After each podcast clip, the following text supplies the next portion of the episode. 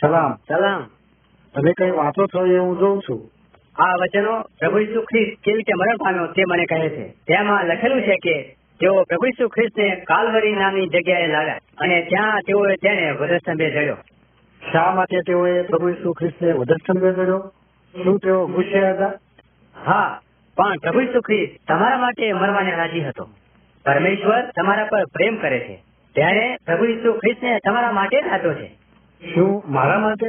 ઘણા વર્ષો પહેલા પરમેશ્વરે આકાશ, પૃથ્વી અને તેમાંનું સર્વ ઉત્પન્ન કર્યું. પછીથી પરમેશ્વરે એક માણસને ઉત્પન્ન કર્યું અને તેને માટે સ્ત્રી બનાવી.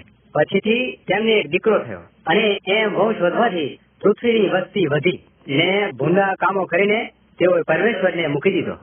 પરમેશ્વરને એક આજ્ઞાધીન માણસ મળ્યો. તેનું નામ ઇબ્રાહીમ હતું. ઇબ્રાહીમના વંશજો પરમેશ્વરની આજ્ઞા પાડનાર લોક થયા. પરમેશ્વરે તેમને નિયમો આપ્યા. તે નિયમોને બે પથ્થર પાટી પર લખવામાં આવ્યા હતા. પરમેશ્વરે કહ્યું, જો તમે મારા નિયમો નહીં પાળો, તો તમે શિક્ષાને પાત્ર થશો. પરમેશ્વરના નિયમો આ છે. પહેલો, હું એક જ સાચો દેવ છું. તમારે બીજા કોઈ પણ દેવોની ભક્તિ કરવી જોઈએ નહીં. બીજો, તમારે સોનાની, રૂપાની, લાકડાની, પથ્થરની કે બીજી કોઈ પણ ચીજની પ્રતિમા કરીને તેની ભક્તિ કરવી નહીં. ત્રીજો તમારે પરમેશ્વરનું નામ અમથું લેવું નહીં. ચોથો, પરમેશ્વરના દિવસે તમારે આરામ કરો તે તેનો પવિત્ર દિવસ છે. તે દિવસે તમારે તેની ભક્તિ કરવી. પાંચમો, તમારે તમારા મા બાપનું સન્માન કરવું. છઠ્ઠો, તમારે ખૂન કરવું નહીં. સાતમો, તમારે વ્યભિચાર કરવો નહીં. આઠમો, તમારે ચોરી કરવી નહીં. નવમો, તમારે જૂઠી સાક્ષી પૂરવી નહીં. દસમો તમારે તમારા પડોશીના ઘર પર લોભ ન કરવો. તમારે તમારા પડોશીની સ્ત્રી કે તેનો દાસ કે તેનો બળદ કે તેનું ગધેડું કે તમારા પડોશીનું જે કંઈ હોય તેના પર લોભ ન રાખવો. મારું હૃદય કહે છે કે આ નિયમો સારા છે. શું લોકો તેમને પાળે છે? ના પણ એમ કહેવામાં આવે છે કે આ લોકોએ જે નિયમો પાળ્યા નહીં દુનિયાના સર્વ લોકોએ આ નિયમો તોડ્યા છે. તમે અને મેં પણ પરમેશ્વરના નિયમો તોડ્યા છે. તો પણ પરમેશ્વર આપણા પર પ્રેમ રાખે છે. તેની એવી ઈચ્છા નથી કે સદાકાળ સુધી આપણે નર્કમાં પીડા ભોગવીએ. પરમેશ્વરના નિયમનો ભંગ આપણે કર્યો માટે પ્રભુ ઈસુ ખ્રિસ્ત મરણ પામ્યો. વરસમ ઉપર આપણા માટે તેણે ઘણું જ દુઃખ સહન કર્યું. તે મરણ પામ્યો, પણ ત્રીજા દિવસે મરણમાંથી તે પાછો ઉઠ્યો. ને ચાલીસ દિવસ પછી તે આકાશમાં ચડી ગયો. હાલ તે ત્યાં છે અને તેના મિત્રોને સારું તે જગ્યા તૈયાર કરે છે. હું કેવી રીતે તેનો મિત્ર બની શકું? પ્રભુ ઈસુ ખ્રિસ્ત કહે છે, હું જે કંઈ તમને કહું તે જો તમે કરો, તો તમે મારા મિત્રો છો. જો આપણે તેની આજ્ઞા પાળીએ અને આપણા પાપથી ફરીએ, તો આપણે પણ તેના મિત્રો થઈ શકીએ છીએ. જો આપણે આપણા પાપો પ્રભુ ઈસુ ખ્રિસ્તની આગળ કબૂલ કરીશું, તો તે આપણને શુદ્ધ કરશે. કારણ કે આપણા પાપોની શિક્ષા ભોગવવાને માટે તે મરણ પામ્યો. દરરોજ પ્રભુ ઈસુ ખ્રિસ્ત સાથે વાત કરો અને તેનું સાંભળો.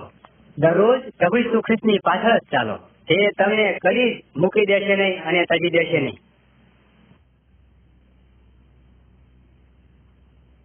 શું તમને બીક લાગે છે? શું તમે માંદગીરી ભીનો છો? શું તમને ભૂતોની બીક લાગે છે? શું તમને મરવાની બીક લાગે છે? જેઓ મરણ પામ્યા છે, તેઓના આત્માથી શું તમે ભીનો છો? હું તમને એક જણ વિશે કહીશ કે જે તમારી સર્વ બીક લઈ શકે છે, તેનું નામ પ્રભુ ખ્રિસ્ત છે. તે સત્યદેવનો એકનો એક પુત્ર છે. તે સ્વર્ગમાં રહેતો હતો. પ્રભુ ઈસુ ખ્રિસ્તે સ્વર્ગમાંથી પૃથ્વીના બધા જ લોકોને પાપથી ભરપૂર જોયા. તેઓ બીક ને માંદગીમાં પીડાતા હતા. પ્રભુ ઈસુ ખ્રિસ્તે તેમના પર પ્રેમ કર્યો. તેથી તે સ્વર્ગીય ધામ છોડીને પૃથ્વી પર આવીને વસ્યો. તેણે આ પ્રમાણે કેમ કર્યું? કેમ કે તેની ઈચ્છા માણસોને મદદ કરવાની હતી. પ્રભુ ઈસુ ખ્રિસ્ત પવિત્ર છે, પણ લોકો પાપી હતા. પાપની શિક્ષા આ હતી. મરણ પછી તેઓ સદાકાળના અગ્નિમાં જશે. તેઓ નરકમાં જાય એવી પ્રભુ ઈસુ ખ્રિસ્તની ઈચ્છા ન હતી. માટે તેણે લોકોના પાપોની શિક્ષા પોતા પર લીધી. પ્રભુ ઈસુ ખ્રિસ્ત તેમના પાપોને લીધે મરણ પામ્યો. જો તમે પ્રભુ ઈસુ ખ્રિસ્ત પર વિશ્વાસ નહીં કરો, તો તમારે પોતે તમારા પાપોની શિક્ષા ભોગવવી પડશે. જો તમે પ્રભુ ઈસુ ખ્રિસ્ત પર વિશ્વાસ કરશો, તો તે તમને તમારા સ્વર્ગના પાપોથી શુદ્ધ કરશે. તે તમને તેના પવિત્ર જીવનથી ભરપૂર કરશે. ને તમારું જીવન બદલાઈ જશે. કોઈ પણ ખરાબ કામ કરવાની તમને ઈચ્છા થશે નહીં. દેવની દ્રષ્ટિમાં જે સારું છે, તે જ કરવાનું તમારું મન થશે. પ્રભુ ઈસુ ખ્રિસ્ત મરણ પામ્યો અને ત્રીજે દિવસે પાછો ઉઠ્યો. ને તે તેના બાપની પાસે સદાકાળ રહેવાને માટે સ્વર્ગમાં ચડી ગયો. હવે તે સદાકાળ જીવતો રહેશે. મરણ તથા શેતાનની સત્તાને તેણે તોડી નાખી છે. પ્રભુ ઈસુ ખ્રિસ્ત સર્વશક્તિમાન છે. જ્યારે તમે પ્રભુ ઈસુ ખ્રિસ્ત પર વિશ્વાસ કરશો, ને તેની આજ્ઞાઓને આધીન થશો, ત્યારે દેવ તમારો પિતા થશે. ને તમારી માંદગીમાં તે તમને મદદ કરશે. જો તમે તેને વિનંતી કરી, ભૂતોથી તે તમારું રક્ષણ કરશે. જો કે હાલ પ્રભુ ઈસુ ખ્રિસ્તને તમે જોઈ શકતા નથી, પણ તે જીવતો છે અને તમને જુએ છે. તે બધું જ જુએ છે અને બધું જ જાણે છે. જ્યારે તમે તેની સાથે વાત કરો, ત્યારે તે તમારું સાંભળે છે. તમે તેની સાથે વારંવાર વાત કરો, એવી તેની ઈચ્છા છે. તે તમારો ઉત્તમ મિત્ર છે. જ્યારે તમને બીક લાગે, ત્યારે તમે પ્રભુ ઈસુ ખ્રિસ્તને કહો. એટલે તે તમારી બીક લઈ લેશે. જો તમે દુઃખી થાવ, તો પ્રભુ ઈસુ ખ્રિસ્ત તમારી પાસે છે અને તે તમને દિલાસો આપશે. તે તમારા હૃદયને આનંદિત કરશે. જ્યારે તમે પ્રભુ ઈસુ ખ્રિસ્ત પર વિશ્વાસ કરો, ત્યારે તમારે તમારા પાપો અને ગુના રીત રિવાજોથી ફરવું જ જોઈએ. તમે તેના માર્ગે ચાલશો એવું તેને કહો, ત્યારે તે તમારા પાપ માફ કરશે અને તમને સગળી બુંદાઈથી શુદ્ધ કરશે. તે એવો સર્વશક્તિમાન છે કે જો તમે તેની પાછળ ખરા હૃદયથી ચાલશો, તો તે તમારી મદદ કરશે. જ્યારે મરણ આવે, ત્યારે તમારે બીવાની જરૂર નથી. કેમ કે પ્રભુ ઈસુ ખ્રિસ્ત આ પૃથ્વી પરથી તમને તેના સુંદર ઘેર સ્વર્ગમાં લઈ જશે. તમે ત્યાંથી આ પૃથ્વી પર કદી આવશો નહીં. તમે સદાકાળ સુધી પ્રભુ ઈસુ ખ્રિસ્તની સાથે રહેશો. ખરા અંતઃકરણથી તમે તેને આ પ્રમાણે કહો, ઓ પ્રભુ ઈસુ ખ્રિસ્ત, તું મારે માટે મરણ પામ્યો, એવો હું વિશ્વાસ કરું છું. મારા પાપોને તું માફ કર, અને તેઓને તું લઈ લે. મારી ઈચ્છા છે કે તું મારું બદલાણ કર. મારી ઈચ્છા છે કે હું સદાકાળ માટે તારું બાળક થાવ હાલ જ હું મારા પાપોથી ફરું છું. હું ફક્ત તારી જ પાછળ ચાલીશ. તે અમારા પાપોની ક્ષમા કરી છે માટે હું તારો આભાર માનું છું. જ્યારે તમે આ પ્રમાણે કરશો ત્યારે પ્રભુ ઈસુ ખ્રિસ્ત તમારા હૃદયની બધી બીક લઈ લેશે.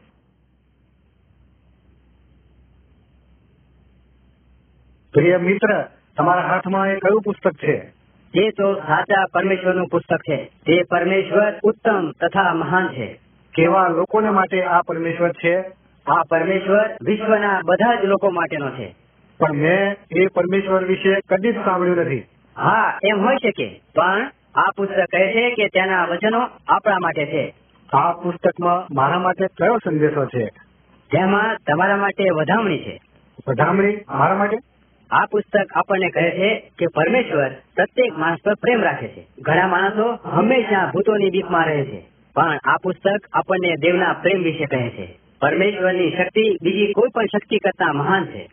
અરે હું તો ભૂતોની બીકમાં રહું છું. આ પ્રેમાળુ પરમેશ્વર વિશે મને વધારે કહો. પરમેશ્વર માણસની બીક વિશે જાણે છે. પરમેશ્વર માણસોના દુઃખો તથા જરૂરિયાતો જાણે છે. પરમેશ્વર માણસોના પાપો વિશે જાણે છે. ખરેખર તે સાચું છે. હા આપણામાં બીક દુઃખ અને પાપો છે. પણ તેમાંથી આપણે કેવી રીતે છુટકારો પામી શકીએ? પરમેશ્વરનું આ પુસ્તક આપણને કહે છે કે પશુના બલિદાનથી તારણ પ્રાપ્તિ થતી નથી. તેમજ કોઈ પણ પ્રકારના પુણ્ય કર્મથી તારણ પ્રાપ્તિ થતી નથી. વળી કુળથી કે જન્મથી પણ તારણ પ્રાપ્તિ થતી નથી. તો પણ તારણ પામવા માટેનો તો રસ્તો તો છે. તો આપણે કેવી રીતે તારણ પામી શકીએ? સાચો પરમેશ્વર આપણને તારી શકે છે. એને લીધે જ પરમેશ્વરે આપણને તારલા રાખ્યો છે. તેનું નામ પ્રભુ ઈસુ ખ્રિસ્ત છે. તે પરમેશ્વરનો એકનો એક પુત્ર છે. તે પ્રભુ ઈસુ ખ્રિસ્ત વિશે હું વધારે ક્યાં શીખી શકું? આ પુસ્તકમાં પરમેશ્વરના વચનો છે. તે પુસ્તકનું નામ બાઇબલ છે. પ્રભુ ઈસુ ખ્રિસ્ત માણસોને સાજા કરે છે તથા તેમને મદદ કરે છે. ને તે તેમની દીક લઈ લે છે. વળી તે ભૂતોને પણ હાંકી કાઢે છે. શું પ્રભુ ઈસુ ખ્રિસ્ત ભૂતો કરતા પણ બળવાન છે? હા પ્રભુ ઈસુ ખ્રિસ્ત સર્વશક્તિમાન છે. તે આપણા પાપો માફ કરવાની પણ શક્તિમાન છે. પ્રભુ ઈસુ ખ્રિસ્ત આપણા પાપો કેવી રીતે માફ કરી શકે? પ્રભુ ઈસુ ખ્રિસ્ત પવિત્ર છે. તેણે કદી જ પાપ કર્યું ન હતું. તે આપણા માટે વધસમ પર મરણ પામ્યો. શું તે વધુ સંપર્ક મરણ પામ્યો હા પ્રભુ ઈસુ ખ્રિસ્તે વધસ્તંભ પર પોતાનું લોહી રેવડાવ્યું. આપણા પાપોને માટે તે ખરું બલિદાન થયો. તેના મરણ દ્વારા આપણે તારણ પામી શકીએ છીએ. મરેલો માણસ આપણને કેવી રીતે તારી શકે? તે સાચું છે પ્રભુ ઈસુ ખ્રિસ્ત મરણ પામ્યો. પણ તે મરણમાંથી પાછો ઉઠ્યો. શું તે મરણમાંથી પાછો ઉઠ્યો? હા પ્રભુ ઈસુ ખ્રિસ્ત સર્વકાળ જીવતો છે. તે મરણ પર જય પામ્યો. તે એકલો જ આપણને આપણી બીક ઉપર જય પમાડે છે. તે એકલો જ આપણને આપણા પાપો પર જય આપે છે. પ્રભુ ઈસુ ખ્રિસ્ત હાલ ક્યાં છે? પ્રભુ ઈસુ ખ્રિસ્ત હાલ સ્વર્ગમાં છે. છતાં અહીં તે આપણી પાસે છે. જ્યારે આપણે તેની પ્રાર્થના કરીએ છીએ ત્યારે તે આપણું સાંભળે છે. શું તે મારી પ્રાર્થના સાંભળશે? હા જેઓ તેના નામમાં પ્રાર્થના કરે છે તેઓનું તે સાંભળે છે. મારા પ્રિય મિત્ર પ્રભુ ઈસુ ખ્રિસ્ત પર વિશ્વાસ કરો. તે તમને તમારા પાપથી બચાવશે. આ વાતચીત મને બહુ સારી લાગી. આ માટે હું તમારો આભાર માનું છું. Father, I. Father, I.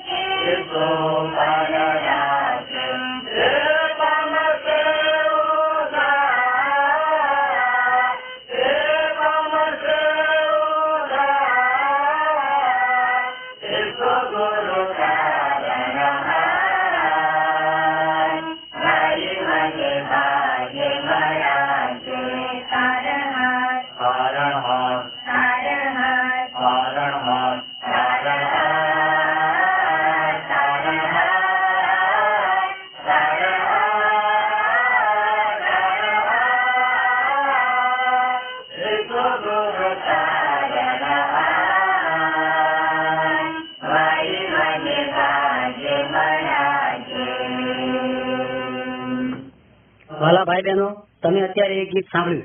તેમાં પ્રભુ ઈસુ તારણ સાથે એવું કહેવામાં આવ્યું છે. પવિત્ર શાસ્ત્ર કહે છે, બીજા કોઈથી તારણ નથી. કેમ કે જેથી આપણું તારણ થાય, એવું બીજું કોઈ નામ આકાશ સ્થળે માણસોમાં આપેલું નથી. એવું પ્રેમ છે. અને પાપી માણસનો નાશ થાય, એવું તે ઈચ્છતો નથી. તે માટે દેવે જગત પર એટલી પ્રીતિ કીધી કે તેણે પોતાના પુત્ર પ્રભુ ઈસુ ખ્રિસ્તને આ જગતમાં મોકલી આપ્યો. એ માટે કે જે કોઈ તેના પર વિશ્વાસ કરે, તેનો નાશ ન થાય પણ આનંદ જીવન પામે.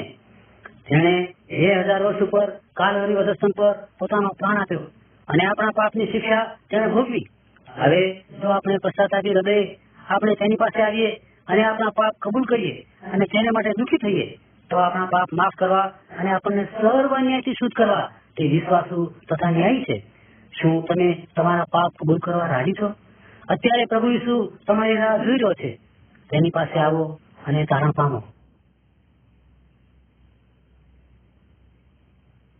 મારા મિત્રો, પરમેશ્વરના શબ્દો સાંભળો. ઘણા સમય ઉપર પ્રાણીઓ નહોતા, પક્ષીઓ નહોતા, અને માણસો પણ નહોતા. તે સમયે આકાશ તથા પૃથ્વી પણ નહોતા. માત્ર પરમેશ્વર જ હતો. પરમેશ્વરે સૂરજ અને તારાઓ બનાવ્યા. ત્યાર પછી તેણે પૃથ્વી, વૃક્ષો અને પ્રાણીઓ બનાવ્યા. અને છેલ્લે તેણે એક પુરુષ અને એક સ્ત્રી બનાવી. અને તેણે તેને આદમ અને હવા નામ આપ્યું. પરમેશ્વરને આ કાર્ય કરવા માટે કઈ મહેનત કરવી પડી નહીં. તે તો એટલો બધો શક્તિશાળી છે કે માત્ર તે બોલ્યો અને સગળું ઉત્પન્ન થયું. આદમ અને હવા પવિત્ર હતા. તેઓ પરમેશ્વર પર પ્રેમ રાખતા હતા અને પરમેશ્વર પણ તેઓના પર પ્રેમ રાખતો હતો. તેઓ ઘણા જ સુખી હતા. અને એ દિવસે શેતાન જે ભૂંગાનો સરદાર છે તે તેઓની પાસે આવ્યો અને તેઓને છેડ્યા. પરમેશ્વરે આદમ અને હવાને કહ્યું હતું, જો તમે શેતાનની પાછળ ચાલશો, તો તમારે મરવું જ પડશે. પણ તેઓ દેવની ગમથી પાછા ફરી ગયા અને શેતાનની વણી ચાલ્યા. હવે દેવની સાથે તેઓને કોઈ પણ જાતની મિત્રતા નહોતી. માંદી અને દુઃખ તેઓના ઉપર આવી પડ્યા. પરમેશ્વરે તો તેઓને બોલાવ્યા પણ તેઓને બીક લાગી. પરમેશ્વર પવિત્ર છે. તે આપણા ભૂંડા માર્ગને ધિક્કારે છે. પરમેશ્વરે આદમ અને હવાને કહ્યું, હું તમારા પર પ્રેમ રાખું છું. હું તમારો મિત્ર છું. પણ તમારા પાપની શિક્ષા ભોગવવી પડશે પછી પરમેશ્વરે કહ્યું, તમારા પાપને કારણે થોડા વર્ષો પછી હું પોતે શિક્ષા ભોગવીશ. હું મારા એકના એક પુત્રને જગતમાં મોકલી આપીશ. તે બાળક તરીકે જન્મશે અને માણસ થશે. ત્યાર પછી તે દુઃખ સહન કરશે. અને મરણ પામશે. તે તમારા માટે તમારા પાપનું પ્રાયશ્ચિત બનશે. તેના લોહીની મારફતે તમારા હૃદયની સગળી ભૂલાય, તે દૂર કરશે. ત્યાર પછી હું તમારી સાથે સમાધાનમાં આવીશ. પછી પરમેશ્વરે કહ્યું, ઘણા વર્ષો સુધી મારો પુત્ર આવશે નહીં. પણ હું જે કહું છું, એ પ્રમાણે જો તમે અને તમારા બાળકો કરશો, તો તમને શાંતિ મળશે. તમે ઘેટાનું અર્પણ કરો. ઘેટાના લોહીમાં તો કંઈ પણ શક્તિ નથી. પણ જ્યારે હું તે અર્પણ જોઈશ, ત્યારે તેમાં હું મારા દીકરાને નિહાળીશ. અને એથી તમને માફી આપીશ. ત્યારે તમને શાંતિ મળશે. આદમ અને હવા ઘણા જ ખુશી થયા. તેઓ પરમેશ્વરના મિત્ર બને માટે પરમેશ્વરે ફરીથી તેઓના માટે ઉપાય કર્યો હતો. ઘણા વર્ષો વહી ગયા. સમય આવ્યો કે ત્યારે પરમેશ્વરે તેનો એકનો એક પુત્ર આ જગતમાં મોકલી આપ્યો. તેનું નામ પ્રભુ ઈસુ છે. તેનામાં કઈ પાપ નહોતું. બધા માણસોના પાપને સારું તેણે પોતાનો પ્રાણ આપી દીધો. ભૂંગા માણસોએ તેને મારી નાખ્યો. તેના હાથમાં અને પગમાં કીડા મારીને તેને વધસ્તંભ ટાંકી દીધો. તે પોતે પરમેશ્વર હતો, માટે મરણ તેના પર સત્તા ચલાવી શકે નહીં? તે કબરમાંથી પાછો ઉઠ્યો અને સ્વર્ગમાં ચાલ્યો ગયો. હવે તે સદા સર્વકાળ જીવતો છે. જયારે પ્રભુ ઈસુ મરણ પામ્યો, ત્યારે પરમેશ્વરે કહ્યું, મારા પુત્રએ સંપૂર્ણ બલિદાન કર્યું છે. હવે કોઈ પણ બલિદાનની જરૂર રહેતી નથી. જે કોઈ પ્રભુ ઈસુ ખ્રિસ્તને તેના પ્રાયશ્ચિત તરીકે સ્વીકારશે, તેને હું માફી આપીશ. પ્રભુ ઈસુ ખ્રિસ્તે તમારા પાપને માટે સંપૂર્ણ કિંમત ભરી આપી છે. કોઈ પણ જાતના બલિદાન યાત્રાઓ, સારા કામ કે દાન આપવાની હવે જરૂર રહેતી નથી. તમારા ભૂંડા માર્ગો તજી દો તમારા પાપની માફીને સારું અને તમારા હૃદયની શુદ્ધતાને સારું. પ્રભુ ઈસુ ખ્રિસ્તની પ્રાર્થના કરો. માત્ર પ્રભુ ઈસુ ખ્રિસ્તની પાછળ ચાલો. તો તમને શાંતિ મળશે.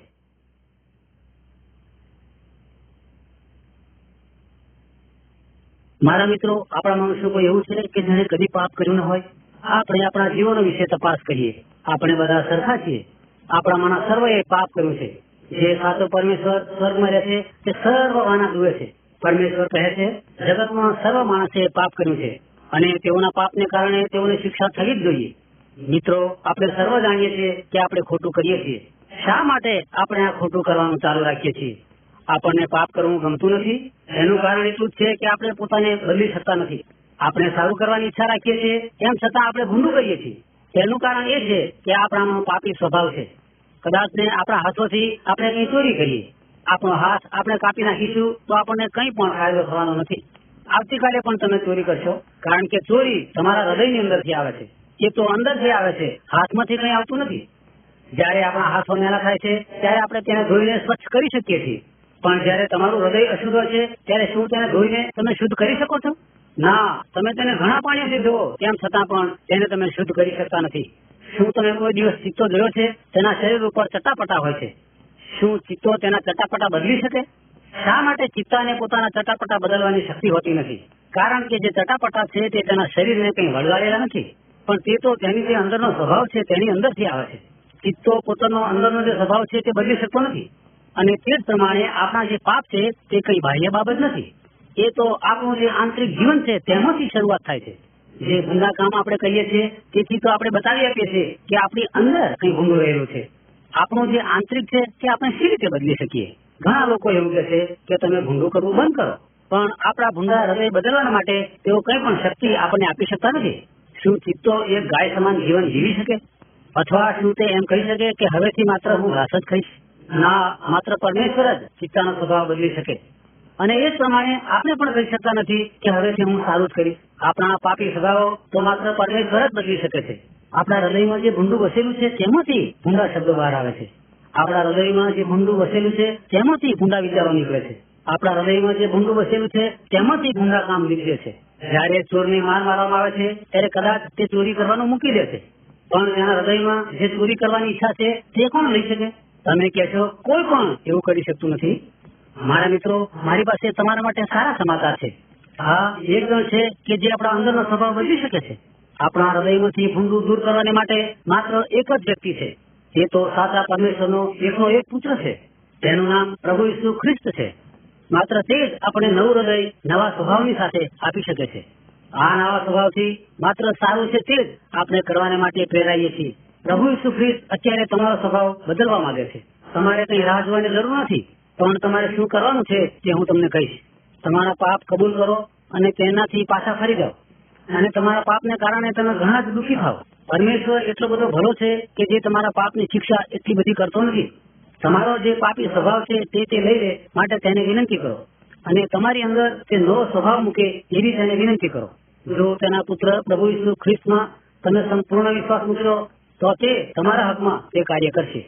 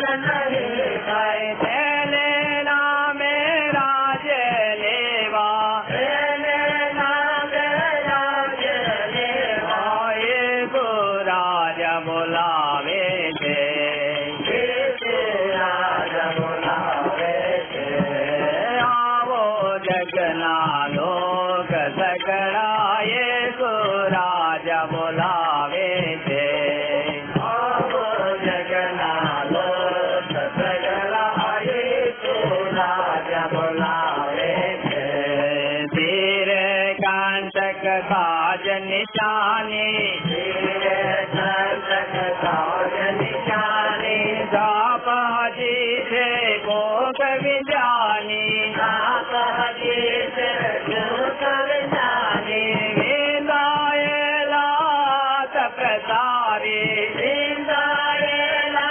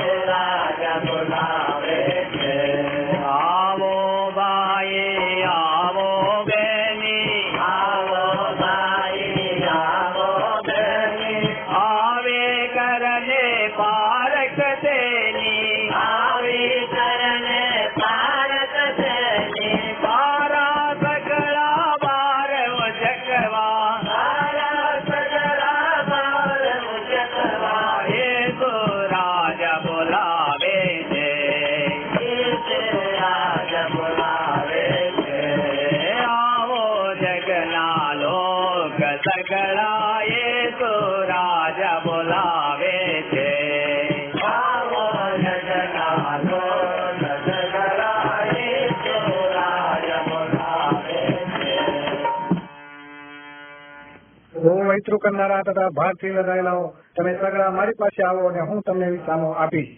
પ્રભુ ઈસુ ખ્રિસ્ત પૃથ્વી પરના સગડા લોકોને બોલાવે છે. તે તમને પણ બોલાવે છે. માન વગરનાને અને સ્થાન વગરનાને પણ તે બોલાવે છે. જેને તમારા માટે વધસ્તંભ પર પોતાનું બલિદાન આપીને હાથે અને પગે ઘા બેઠ્યા છે તે બોલાવે છે. માટે દરેક ભાઈ અને બેન, શું તમે તેની પાસે નહીં આવો? આવો. હાલ તેની પાસે આવો.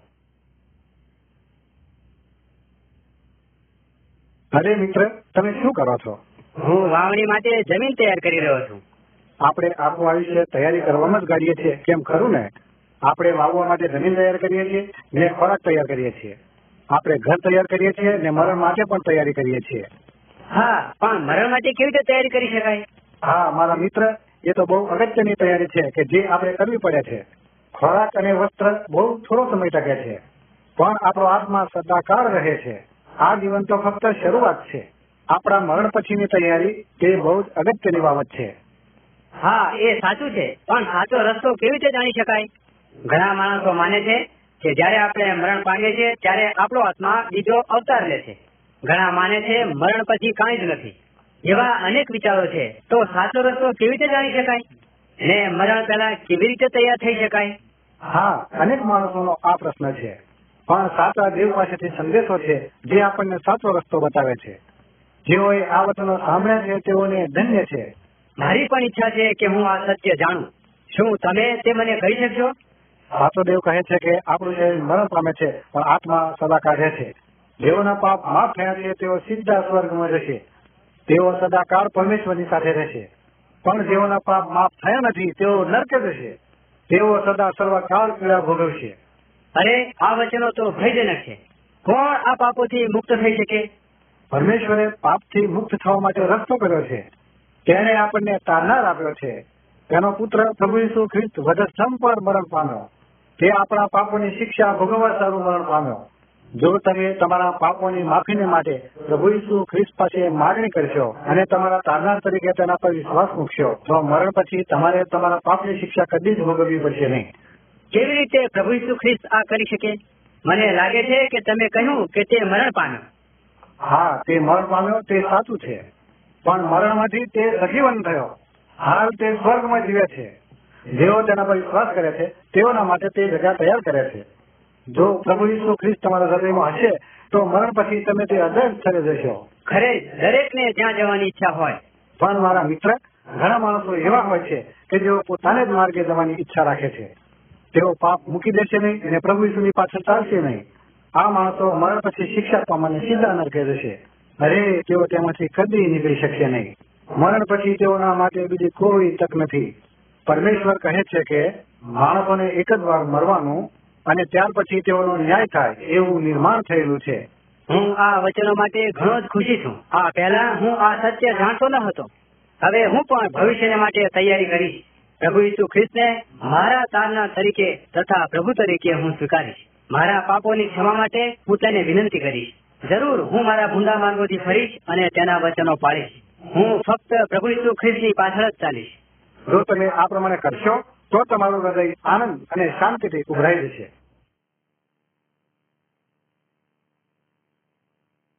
પ્રભુ ઈસુ ખ્રિસ્તને આકાશમાં લઈ લેવામાં આવ્યો તે પહેલા તેણે પોતાના શિષ્યોને કહ્યું કે એક દિવસે હું પાછો આવીશ. એમ કહીને તેઓને આજ્ઞા આપી કે મારી વાત જોજો. આપણે જાણીએ છીએ કે પ્રભુ ઈસુ ખ્રિસ્ત જૂઠું બોલી શકતો નથી. તેના વચનો સાંભળો. તેણે કહ્યું, જો હું જઈશ તો પાછો આવીશ. હું તમારે સારું જગ્યા તૈયાર કરવાને જાઉં છું. હું પાછો આવીશ અને તમને મારી સાથે લઈ જઈશ. જેથી જ્યાં હું છું, ત્યાં તમે પણ રહો. પ્રભુ ઈસુ ખ્રિસ્તે પોતાના પાછા આવવા વિશે આપણને ચેતવણી આપી છે. જે આજ્ઞા આપી છે કે દરેક માણસે તેના માટે તૈયાર રહેવું. આ માટે તેના શિષ્યો ઉપરાંત બીજા સાક્ષીઓ પણ છે. દૂતોએ કહ્યું કે, જે ઈસુ આકાશમાં ચડી ગયો, તે જગતનો ન્યાય કરવા માટે પાછો આવશે.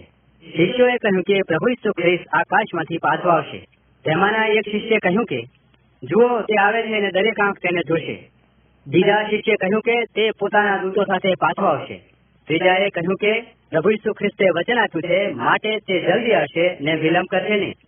સાંભળો, કદાપિને તે બહુ જ આવે. આને જ લીધે દરેક માણસે તૈયારી કરવી જોઈએ. જેથી બીકથી નહીં, પણ આનંદથી દરેક જણ પ્રભુ ઈસુ ખ્રિસ્તનો સ્વીકાર કરી શકે. શા માટે પ્રભુ ઈસુ ખ્રિસ્ત બીજી વાર આવવાનો છે? તે પોતાના લોકને સ્વર્ગમાં લઈ જવા માટે પાછો આવવાનો છે. તેના લોક જેઓએ પોતાના પાપનો પસ્તાવો કર્યો છે ને તેના જ નામ પર વિશ્વાસ કર્યો છે, તેઓ તેની સાથે વિસામો પામે છે. પ્રભુ જગ ઉદ્ધારક તથા સાજા કરનાર છે. આપણા પાપનું દેવું ભરવા માટે તેણે મરણ થયું તેણે કહ્યું છે કે હું પાછો આવીશ ત્યારે મુએલામાંથી મારા બધા લોકોને સજીવન કરીશ ને હું તેમને નવા શરીરો આપીશ. બાઇબલ કહે છે કે ગર્જના સહિત પ્રભુ ખ્રિસ્ત આકાશમાંથી ઉતરશે. જેઓ ખ્રિસ્તમાં મુએલા છે, તેઓ પ્રથમ ઉઠશે અને જેઓ જીવતા છે, તેઓ તેમની સાથે જશે અને તેઓ બધા તેને મળવાને વાદળોમાં તણાઈ જશે અને સદાકાળ તેઓ તેની સાથે રહેશે. અને તેઓ બધા આંખના પલકારામાં જતા રહેશે. તે ક્યારે પાછો આવશે? તેના આવવાનો સમય કોઈ જાણતું નથી. તે કહે છે, તેના આવવા સંબંધી કોઈ જાણતું નથી. આજ માટે તેને મળવાને તૈયાર રહો. જાગતા રહો, કદાચ ને તે આવે ને તમે તૈયાર ન હો. કારણ કે પછીથી તૈયારીનો સમય તમને મળશે નહીં. બાઇબલ કહે છે કે, પ્રભુ પોતે ગજના સહિત, પ્રમુખ દૂતની વાણી સહિત તથા દેવના રણશિંગા સહિત આકાશમાંથી ઉતરશે અને ખ્રિસ્તમાં જેઓ મોયલા છે તેઓ પ્રથમ ઉઠશે. પછી આપણામાંના જો જીવતા રહેનારા છીએ તેઓ ગગનમાં પ્રભુને મળવા સારું, તેઓની સાથે વાદળામાં તણાઈ જઈશું અને એમ સદા પ્રભુની સાથે રહીશું. મારા મિત્રો, પ્રભુ સુખ્રિસ્ત અચાનક આવવાનો છે. માટે તેને મળવાને તૈયાર થાવ હાલ જ પ્રભુ સુખ્રિસ્તની આગળ તમારા પાપનો પસ્તાવો કરો. ને તમારા પાપથી ફરો. ને પ્રભુ સુખ્રિસ્ત પર વિશ્વાસ કરો. પછી તે તમારા પાપ માફ કરશે અને તમને શુદ્ધ કરશે. એટલે સદાકાળ માટે તમે તેના છોકરા થશો. એ રીતે તમે તેને મળવાને તૈયાર થઈ શકશો. મારા મિત્રો એ રીતે બીકથી નહીં પણ આનંદથી તમે તેને મળી શકશો. માટે વિલંબ કરશો નહીં કેમ કે આજે જ ચારણનો દિવસ છે.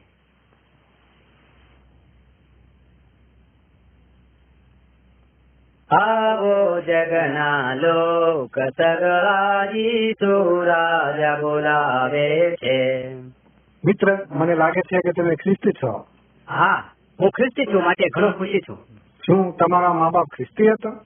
શું તમે જન્મથી ખ્રિસ્તી હતા? મારા મિત્ર જન્મે કોઈ માણસ ખ્રિસ્તી હોઈ શકતો નથી. તમે શું કહેવા માંગો છો? હું સમજી શકતો નથી. ઘણા માણસો સમજી શકતા નથી કે માણસ જન્મેથી ખ્રિસ્તી હોઈ શકતો નથી. ખ્રિસ્તી થવાને માટે માણસે નવો જન્મ પામવો જોઈએ. તમે શું કહેવા માંગો છો? તે મહેરબાની કરીને મને સમજાવો. શું મરણ પછી માણસ નવો જન્મ પામે છે? ના મરણ પહેલા માણસે નવો જન્મ પામવો જ જોઈએ. મરણ પહેલા નવો જન્મ? એવું મેં કદી જ સાંભળ્યું નથી. નવો જન્મ પરમેશ્વર એકલો જ આપી શકે છે.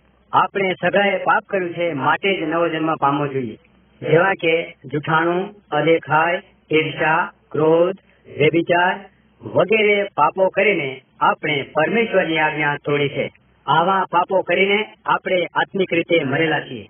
જોકે આપણને શારીરિક જીવન છે, પણ પાપે કરીને પરમેશ્વર સાથેનો આત્મિક જીવનનો સંબંધ તૂટી ગયો છે. જ્યારે પરમેશ્વરનું જીવન આપણામાં આવે છે ત્યારે આપણે આત્મિક રીતે નવો જન્મ પામી શકીએ છીએ. તમે જે કહી રહ્યા છો તેમાં મને બહુ જ રસ પડે છે. તે વિશે મને વધારે કહો. પરમેશ્વર કહે છે મરણ પછી આપણું શરીર દૂર થઈ જાય છે પણ આત્મા સદાકાળ રહે છે. જે માણસે પરમેશ્વર પાસેથી જીવન મેળવ્યું નથી તે મરણ પછી સીધો નરકે જાય છે. હું બહુ ધાર્મિક માણસ છું. મારા પાપ કરતા મારા પુણ્ય કર્મ વધારે છે. જેથી મારે નરકમાં લાંબો સમય રહેવું નહીં પડે. અરે, મારા મિત્ર, જેઓ નર્કમાં જાય છે, તેઓ કદી તેમાંથી બહાર આવી શકતા નથી. પણ નર્કથી બચવાનો માર્ગ પરમેશ્વરે પોતાના પુત્રના મરણ દ્વારા કરેલો છે. જેઓ આ માર્ગનો નકાર કરે છે, તેઓના માટે બચાવની કોઈ આશા નથી. તેઓની પીડાની બૂમ સદા સર્વકાળ ઉપર ચડ્યા કરે છે. તેઓને રાત દિવસ વિશ્રાંતિ નથી. આટલા જ માટે આપણે નવો જન્મ પામવો જોઈએ. જો આપણે નવો જન્મ પામીએ, તો સદાકાળ પરમેશ્વરની સાથે રહીશું. પરમેશ્વરનું જીવન આપણામાં છે માટે આપણે તેના કુટુંબના છીએ. ખરેખર આ જ વાતની મને જરૂર હતી. માણસ કેવી રીતે નવજન્મ પામી શકે? આપણને તેના છોકરા બનાવવા સારું. પરમેશ્વરે પોતાના પુત્રને આપણા પાપોને સારું મરવાને મોકલ્યો. અને આપણે જે શિક્ષા ભોગવવાની હતી તે પ્રભુ ઈસુ ખ્રિસ્તે ભોગવી. તારણ એ મફતદાન છે. જે કોઈ ચાહે તે તે પામી શકે છે. જેને દેવનો પુત્ર છે તેને જીવન છે. જેને દેવનો પુત્ર નથી તેને જીવન નથી. જેટલાએ પ્રભુ ઈસુ ખ્રિસ્તનો અંગીકાર કર્યો છે, તેટલાને પરમેશ્વરે આનંદ જીવન આપ્યું છે. તમારા પાપ પ્રભુ ઈસુ ખ્રિસ્તની આગળ કબૂલ કરો અને તે તમને માફ કરશે. પ્રભુ ઈસુ ખ્રિસ્તને તમારા હૃદયમાં આમંત્રણ આપો અને તેને તમારો કબજો લેવા દો. તમારા હૃદયમાં આવીને તે તમને પોતાનું જીવન આપશે. પહેલાની માફક તમને પાપ કરવાની ઈચ્છા થશે નહીં. દેવ પર પ્રેમ કરવામાં તથા તેને આધીન રહેવામાં જ તમે આનંદ માનશો ત્યારે તમને ખાતરી થશે કે તમે નવો જન્મ પામ્યા છો. આ ઉત્તમ શિક્ષણ માટે હું તમારો આભાર માનું છું. આ શિક્ષણની મારા આત્માને જરૂર હતી.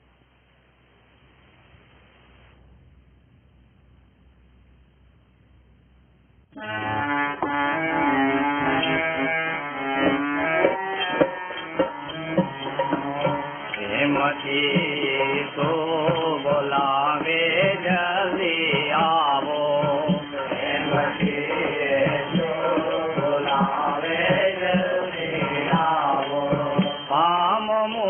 करी आनंद थी भरपुर गावो।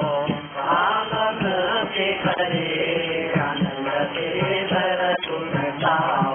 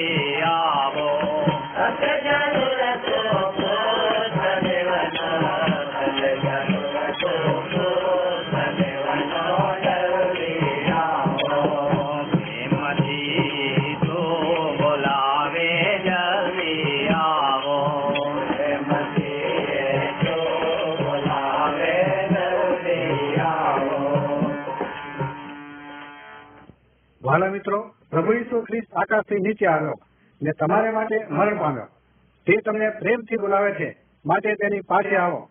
તે ઘાયલ થયેલાઓને, દુઃખિતોને અને પાપના ભારથી લદાયેલાઓને બોલાવે છે. તે દરેકને બોલાવે છે. જો આપણે આપણા પાપોનો પસ્તાવો કરીએ ને પ્રભુ ઈસુ ખ્રિસ્ત પર વિશ્વાસ કરીએ, તો તે આપણા પાપ માફ કરવા તથા સર્વ અન્યાયથી શુદ્ધ કરવા તે વિશ્વાસુ તથા ન્યાય છે. જેથી તમે હાલ જ તેની પાસે આવો.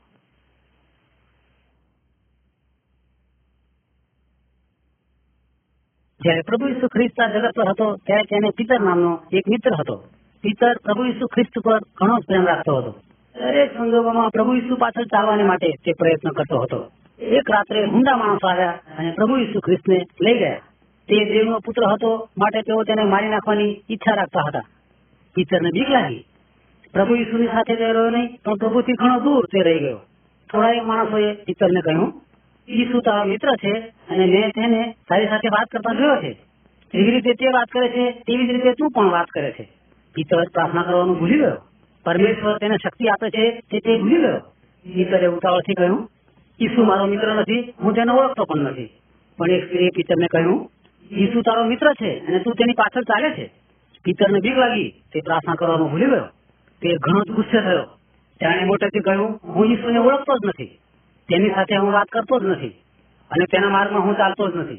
પ્રભુ ઈસુએ પિતરને વાત કરતા સાંભળ્યો. પિતરે શું કહ્યું હતું તે તે જાણતો હતો. પણ તેમ છતાં પ્રભુ પિતર પર પ્રેમ રાખતો હતો. તેની ઈચ્છા એવી હતી કે પિતર ફરીથી એકવાર હિંમતવાન થાય. પ્રભુ ઈસુ પિતરની સામે જોયે છે, એ પિતરે જોયું. અને ઈસુ તેના પર પ્રેમ રાખે છે, એ પણ તે જાણતો હતો. પિતરને શરમ લાગી. તે ત્યાંથી ચાલ્યો ગયો. તે દુઃખી હતો, માટે તે રુદન કરવા લાગ્યો. બીજા દિવસે ઈસુને વધસ્તંભે જડી દેવામાં આવ્યો. તેના મિત્રોએ તેને દફનાવ્યો તે પરમેશ્વરનો પુત્ર હતો, માટે મરણ તેના પર સપ્તાહ ચલાવી શક્યું નહીં. ત્રણ દિવસ પછી તે કબરમાંથી બહાર નીકળ્યો. પ્રભુ ઈસુએ પિત્તરને શોધી કાઢ્યો અને તેની સાથે વાત કરી. પિત્તરે ઈસુને કહ્યું કે તે તેની પાછળ ચાલી શક્યો નથી, માટે તે ઘણો દુઃખી છે. પિત્તરે ઈસુને કહ્યું કે હવે તે તેની પાછળ ચાલવા ખુશી છે. ઈસુએ પિત્તરને કહ્યું કે હું તારા પર ઘણો પ્રેમ રાખું છું. ઈસુએ પિત્તરને કહ્યું કે મારી પાછળ ચાલવાના માટે હું તને બળ આપીશ. પ્રભુ ઈસુની ઈચ્છા એવી છે કે આપણે દરેક સંજોગોમાં બળવાન થઈએ. પ્રભુ ઈસુનો માર્ગ આપણે કદી પણ મૂકી દઈએ નહીં એવી તેની ઈચ્છા છે. ઘણીવાર પ્રભુ ઈસુની પાછળ ચાલવું ઘણું કઠણ પડે છે. લોકો આપણા પ્રત્યે ગુસ્સે થઈ જાય છે. આપણે પ્રભુ ઈસુની પાછળ ચાલીએ છીએ માટે તેઓ ઠઠ્ઠા કરે છે. ઘણી વખતે જ્યારે લોકો ઠઠ્ઠા કરે છે, ત્યારે આપણને બીક લાગે છે. આપણે પ્રાર્થના કરવાનું ભૂલી જઈએ છીએ અને પ્રભુ ઈસુ પાસેથી બળ મેળવવાનું આપણે ભૂલી જઈએ છીએ. ત્યારે આપણી પાસે કંઈ પણ બળ રહેતું નથી. જે માણસો પ્રભુ ઈસુ પર પ્રેમ રાખતા નથી, તેઓની સાથે કામ કરતા ઘણી વખતે આપણે પ્રભુની પાછળ ચાલવું કઠણ પડે છે. ખરાબ કામ કરવાને માટે લોકો આપણને પ્રેરણા આપે છે. તેઓ આપણી ઠઠ્ઠા મશ્કરી કરે છે. આપણને બીક લાગે છે. અને આપણે કહીએ છીએ કે પ્રભુ ઈસુ ખ્રિસ્તની પાછળ અમે ચાલતા નથી. ત્યારે તમને યાદ આવે છે કે પ્રભુ ઈસુ તમારા પર પ્રેમ રાખે છે. અને પિતરની માફક તમને પણ શરમ લાગે છે. ફરીથી પ્રભુ ઈસુની પાછળ ચાલવાની ખરેખર તમને ઈચ્છા થાય છે. પ્રભુ ઈસુની પ્રાર્થના કરો. તમે તેને કહો કે હું દુઃખી છું અને તે તમારું સાંભળશે. જેવી રીતે પ્રભુ ઈસુ પિત્તર ઉપર પ્રેમ રાખતો હતો. તેવી જ રીતે આપણા ઉપર પણ તે પ્રેમ રાખે છે. તે તમારા પર પુષ્કળ પ્રેમ રાખે છે. તે દરરોજ તમારી સાથે ચાલશે. જો તમે તેની પાસે માગશો, તો તે હંમેશા તમારી મદદ કરશે. પ્રભુ ઈસુને તમે પાછા કરો તે તમારો અંગીકાર કરવાને તત્પર છે.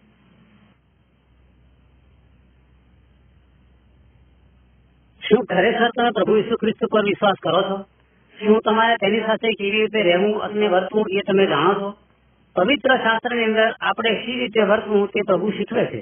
તેની ઈચ્છા છે કે આપણે રોજ તેની પ્રાર્થના કરીએ. સવારે જયારે ઉઠીએ ત્યારે આપણે તેની પ્રાર્થના કરીએ અને આપણે જયારે રાત્રે સુઈ જઈએ ત્યારે પણ તેની પ્રાર્થના કરીએ. જયારે તમે કામ કરો છો ત્યારે પણ તમારા હૃદયમાં તેની પ્રાર્થના કરી શકો છો. અને અહીંથી ત્યાં જયારે તમે આમ તેમ ફરો છો, ત્યારે પણ તમે તેની પ્રાર્થના કરી શકો છો. અને હંમેશા જયારે પ્રાર્થના કરો, ત્યારે પ્રભુ ઈસુ ખ્રિસ્તનું નામ તમે લો. પરમેશ્વર ઉપર ખરા હૃદયથી તમે પ્રેમ રાખો.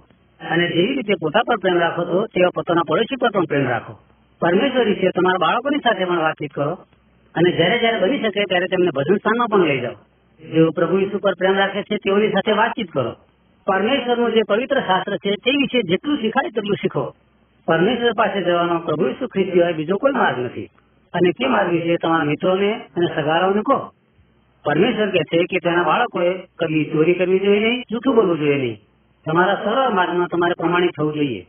તમે જાત મહેનત કરો અને તમારા કુટુંબનું ભરણ પોષણ કરો. જો તમે કોઈનું કોઈ ચોરી લીધું હોય તો તમે પાછું આપી દો. તમારો જે ધંધો છે તેમાં પણ તમે પ્રમાણિક બનો. કદી કોઈને છેતરશો નહીં. પરમેશ્વરનો માર્ગ એ જ સાચો માર્ગ છે. હંમેશા બીજાને મદદ કરવા તત્પર રહો. વિશેષ કરીને પ્રભુ ઈસુ ખ્રિસ્તમાં જે તમારા ભાઈ બહેનો છે, તેઓનું ભલું કરો.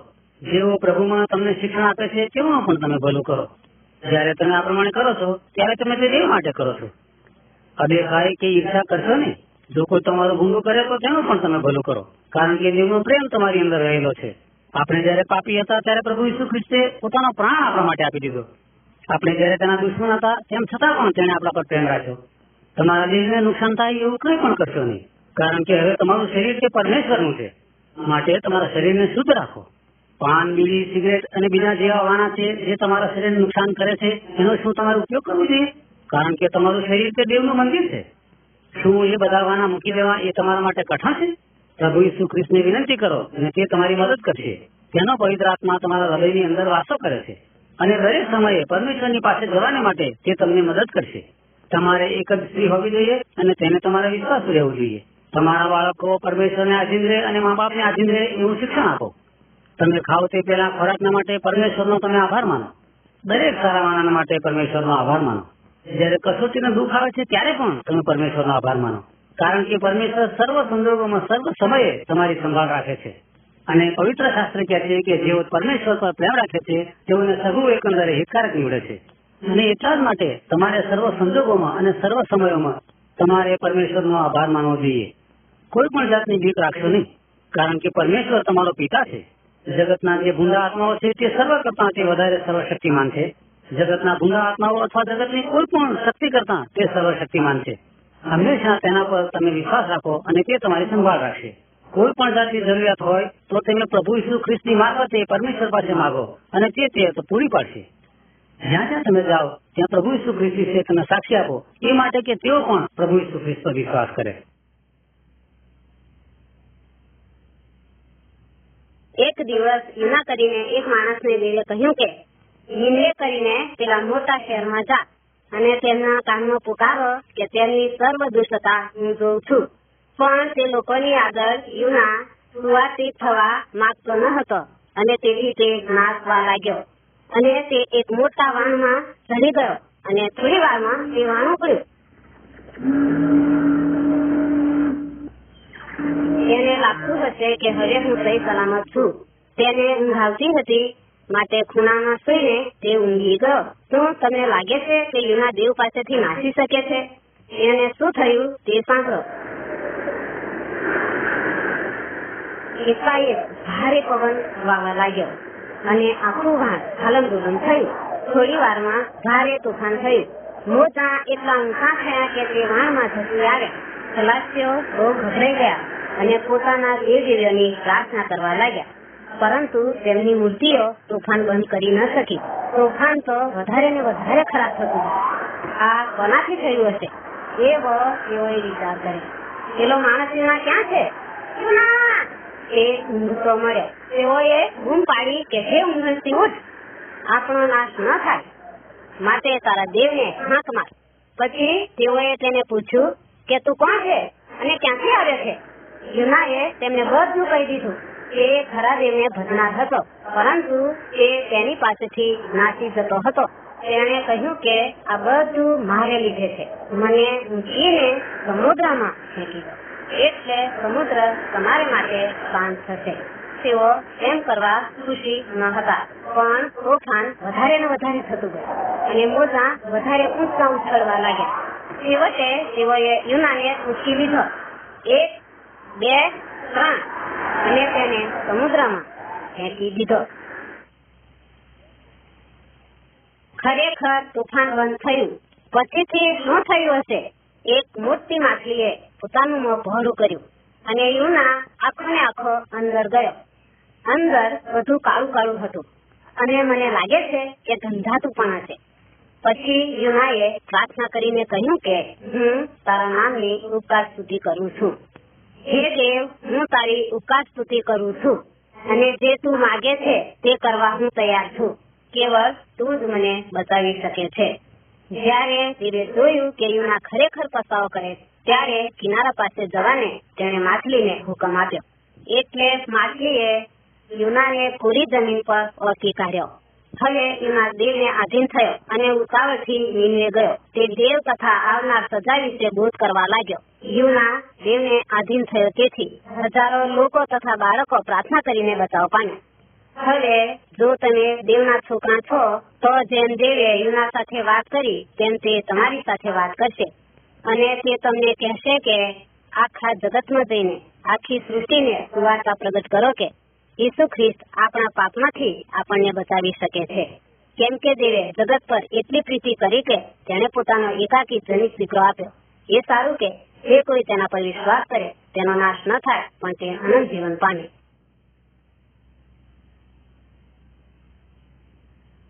ઘણા વર્ષો પહેલા આ જગતના લોકો ઘણા ભૂંડા બની ગયા હતા. પરમેશ્વરે કહ્યું, આ માણસો એટલા બધા ભૂંડા થઈ ગયા છે કે મારે તેમનો નાશ કરવો પડશે. ત્યાં માત્ર એક જ માણસ હતો કે જેણે પરમેશ્વર પર વિશ્વાસ રાખ્યો હતો. તેનું નામ તે નું હતું. પરમેશ્વરે મને કહ્યું કે તું લોકોને ઉપદેશ કર. તેઓને તું કહે કે હું તેઓ ઉપર મોટું ન્યાય થવાનો છું. અને તેઓની ભૂંડાઈના કારણે હું તેઓના ઉપર મોટો જળ પ્રલય લાવવાનો છું. તેઓના ભૂંડા કામોમાંથી તેઓ પસ્તાવો કરે અને પાછા ફરે એવો ઉપદેશ હું તેઓને કર. પછી પરમેશ્વરે નુહને કહ્યું, એક મોટું વાણ બનાવ. જયારે જળ પ્રલય આવે, ત્યારે તું અને તારા ઘરના વાણમાં જઈને બચાવ પામી શકો છો. વાણ બનાવવાનું શરૂ કરી દીધું. જે તો જળ આવવાનો હતો તે વિશે વારંવાર તે લોકોને ચેતવણી આપ્યા કરતો હતો. તેઓ માત્ર તેની મસ્કરી જ કરવા લાગ્યા.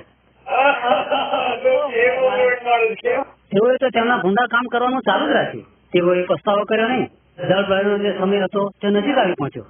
પરમેશ્વરે મને કહ્યું, તારું જે કુટુંબ છે, તારા કુટુંબને તેમજ જગતમાંના સર્વ જે પ્રાણીઓ છે, તેમાંની એક એક જોડને તું એકઠા કર. અને બારણામાંથી તેઓની સાથે વાહનમાં તું પ્રવેશ કર. કેવો અવાજ તેઓએ કર્યો. ત્યાર પછી કરને કરે ભાણું બંધ કરે. ત્યાર પછી પુષ્કળ વરસાદ પડ્યો. વાળના બારણા આગળ જઈને લોકો તે ઘણું ખટખટાવ્યું બૂમ પાડી. પણ મને જવાબ આપ્યો હવે બહુ જ મોડું થઈ ગયું છે. પરમેશ્વરે બારણું બંધ કરી દીધું છે. જળ પ્રલયે આખા જગતને ઢાંકી દીધું. અને બધા જ ભૂંડા માણસોનો નાશ થઈ ગયો. પણ નું અને તેનું કુટુંબ વાણમાં સહી સલામત હતા. હવે આજે પણ જગતમાં એવા ઘણા ભૂંડા લોકો છે. તેઓ જૂઠું બોલે છે, ચોરી કરે છે, તેઓ જુગાર રમે છે અને બીજાઓને છેતરે છે. તેઓ વ્યભિચાર કરે છે, ચોરી કરે છે સિનાળા કરે છે, જૂઠું બોલે છે, લડે છે અને બીજા એવા ઘણા ભૂંડા કામો કરે છે. અને તેઓના પાપને કારણે પરમેશ્વરથી તેઓ જુદા કરાયેલા છે. પણ તેઓના પાપમાંથી તેઓ પસ્તાવો કરે માટે પરમેશ્વર તેઓને આમંત્રણ આપી રહ્યો છે. તેઓ તેની પાસે આવે અને તારણ પામે એવી તેની ઈચ્છા છે. પણ ઘણા તે સાંભળવા જ માંગતા નથી. પરમેશ્વર પવિત્ર છે અને તે પાપને ધિક્કારે છે. આપણા પાપને કારણે તે આપણને શિક્ષા કરશે અને બીજું ન્યાય શાસન આવી રહ્યું છે. નૂહના સમયમાં જે પ્રયોગ પ્રયોગ થયો, તેના કરતા આપણો વિશેષ ભયંકર છે. મરણ પછી જે ભૂંડાઓ છે, તેઓ નર્કમાં જવાના છે. પણ પરમેશ્વર આપણા પર પ્રેમ રાખે છે. પણ પરમેશ્વરે આપણા માટે ઉપાય કર્યો છે. પરમેશ્વર પોતે આ પૃથ્વી ઉપર આવ્યો. તે બાળક તરીકે પૃથ્વી ઉપર જન્મ્યો. અને તે મોટો થતો ગયો. તેનું નામ પ્રભુ ઈસુ ખ્રિસ્ત છે. તે આપણા માટે વધસ્તંભ પર મરણ પામ્યો. જે શિક્ષા આપણને ભોગવવાની હતી, તે શિક્ષા તેને પોતા પર લીધી. મરણ પામ્યા પછી ત્રીજે દિવસે તે પાછો ઉઠ્યો. તે સ્વર્ગમાં ચડી ગયો અને સદા સર્વકાળ માટે તે જીવતો છે. પરમેશ્વર પાસે આપણે જે શીખીએ, એ માટે તેણે બહાનું ખોલ્યું. આપણે તેનાથી પ્રાણ પામી શકીએ છીએ. નું અને તેનું કુટુંબ વાહનના દરવાજામાંથી પ્રવેશ કરી અને બચાવ પામ્યા. અને એ જ પ્રમાણે પ્રભુ ઈસુ ખ્રિસ્ત પણ તમારા માટે સલામતીનું વાહનું છે. તમારા પાપનો પસ્તાવો કરો. અને એક પછી એક તે તેની આગળ કબૂલ કરો. તમારા ભૂંડા માર્ગમાંથી તમે પાછા ફરી જાઓ. અને પ્રભુ ઈસુ ખ્રિસ્તને તમારા તારનાર તરીકે સ્વીકારી લો. અને એ તમારા પાપ માફ કરશે. અને તમને તેના દીકરાઓ તરીકે હંમેશને માટે સ્વીકારી લેશે. જો તમે આ પ્રમાણે કરશો, તો જે ન્યાય શાસન આવવાનું છે, તેમાંથી તમે મરણ પછી બચી જશો. પવિત્ર શાસ્ત્રની અંદર આપણને આ સત્ય વાત કહેવામાં આવેલી છે. નબુખા દેશા નામના એક શક્તિશાળી રાજાએ એક મોટી પ્રતિમા બનાવી. તેના રાજ્યના જે અધિકારીઓ હતા, એ સર્વ ઉપર તેણે આ જાતનો હુકમ મોકલી આપ્યો. સર્વ દેશ જાતના લોકોના માટે આ હુકમ છે. જયારે તમે આ સંગીતનો અવાજ સાંભળો, ત્યારે તમારે સર્વે માથા નમાવીને આ જે સોનાની મૂર્તિ છે, તેનું ભજન કરવાનું છે. જે કોઈ આ આજ્ઞાનું ઉલ્લંઘન કરશે, તેને બળથી ભઠ્ઠીમાં નાખી દેવામાં આવશે. પણ તેના રાજ્યમાં ત્રણ એવા જવાનો હતા જેઓ કદી પણ આ મૂર્તિને નમવા માંગતા નહોતા. તેઓના નામ સાદરાક નિશાક અને અબદનગો હતા. જે પરમેશ્વરે આકાશ તથા પૃથ્વી ઉત્પન્ન કર્યા, તે એકલા સાચા અને ખરા પરમેશ્વરને તેઓ માનતા હતા. તેઓ દેવની આજ્ઞાને માનતા હતા, જેમાં લખેલું છે, તું તારે સારું કોઈ કોરેલી મૂર્તિ ન કર. ઉપર આકાશમાંની કે નીચે ભૂમિમાંની કે ભૂમિ તળેના પાણીમાંની કોઈ પણ ચીજની પ્રતિમા ન કર. તું તેઓની આગળ ન નમ ને તેઓની સેવા ન કર. કેમ કે હું તારો દેવ, યહોવા, આસ્થાવાન દેવ છું. જુવાનોના જે દુશ્મનો હતા, તે તેઓનું શું થાય છે, તે જોવા માંગતા હતા. સમય આવી પહોંચ્યો અને સંગીતનો અવાજ સંભળાયો. પણ આ ત્રણ જુવાનો તેમના મસ્તકો પણ નમાવા ખુશી નહોતા. રાજા ઘણો જ ગુસ્સે થયો. રાજાએ આ ત્રણ જુવાનોને કહ્યું કે જો તમે મૂર્તિને આગળ નહીં નમો, તો તમને ભઠ્ઠીમાં નાખી દેવામાં આવશે. રાજાએ કહ્યું કે મારા હાથમાંથી તમને છોડાવનાર કયો એવો દેવ છે? રાજાએ ઘણા આવેશથી કહ્યું ભઠ્ઠીને સાત ગણી સળગાવો અને આ ત્રણેય જુવાનોને આ ભઠ્ઠીની અંદર ફેંકી દો. જે સિપાહીઓ તેઓને ભઠ્ઠી નાખવા ગયા, તેઓ મરણ પામે પણ ત્રણ જુવાનો તો જીવતા રહ્યા અને આ દ્રશ્ય જોઈને રાજા અચંબો પામ્યો. તેણે આ ત્રણ જવાનોને અગ્નિની અંદર ચાલતા થયા અને તેઓની મધ્યે એક ચોથો માણસ હતો, તે જે દેવના પુત્રના જેવો દેખાતો હતો. રાજાએ તેઓને કહ્યું કે હવે ભઠ્ઠીમાંથી બહાર આવો. તેઓ બહાર આવ્યા. તેમના કપડા ઉપર કપડા બળવાની વાત સરખી પણ નહોતી. ત્યારે રાજાએ તેના આખા દેશ ઉપર સંદેશો મોકલી આપ્યો. દાદા નિશા તથા અબેદના પરમેશ્વરને ધન્ય હોજો જેણે પોતાના દૂતને મોકલીને જેઓ તેના પર વિશ્વાસ કરતા હતા, તે ત્રણેય ભગવાનોને બચાવ્યા છે. હું જે રાજા છું, તેની તેઓએ અવગણના કરી. બીજા કોઈ દેવની ઉપાસના ન કરતા એકલો જે ખરો અને સાચો દેવ છે, તેની ઉપાસના કરીને તેઓએ પોતાના જીવ જોખમમાં નાખ્યા. જે કોઈ માણસો આ ત્રણ માણસોના દેવની વિરુદ્ધ બોલશે તેઓને કાપી નાખવામાં આવશે. કારણ કે આ પરમેશ્વર સિવાય બીજો કોઈ પરમેશ્વર નથી. ત્યાર પછી આ રાજાએ આ ત્રણ જવાનોને પોતાના રાજ્યમાં બહુ જ સારી જગ્યા આપી. આજે પણ ઘણા એવા માણસો છે કે જેઓ પોતાના હાથે બનાવેલી મૂર્તિઓની પૂજા કરે છે. તેઓ એકલા ખરા જીવતા દેવને ઓળખતા નથી. જેણે પોતાના દીકરા પ્રભુ ઈસુ ખ્રિસ્તને આ જગતમાં મોકલી આપ્યો. આપણા પાપની શિક્ષા લેવા માટે પ્રભુ ઈસુ ખ્રિસ્ત આ જગત પર આવ્યો. તે વધસ્તંભ પર મરણ પામ્યો. અને મુવેલામાંથી તે ફરી પાછો ઉઠ્યો. અને આજે તે જીવતો છે. જેઓ પોતાના પાપથી ફરવા માંગે છે તેઓને અને પ્રભુ ઈસુ ખ્રિસ્તની પાછળ ચાલવા માંગે છે તેઓને તે કહે છે, હું તમને કરીશ નહીં અને તમને મૂકી દઈશ નહીં. મુશ્કેલી ભર્યા સંજોગોમાં પણ હું તમારી સાથે રહીશ. તેથી આજે પ્રભુ ઈસુ ખ્રિસ્તના જે અનુયાયીઓ છે, તેઓ હિંમતથી કહી શકે છે કે, પ્રભુ ઈસુ ખ્રિસ્ત, તે મારો મદદગાર છે. માણસ મને શું કરશે, તેની હું કઈ પણ પરવા કરતો નથી.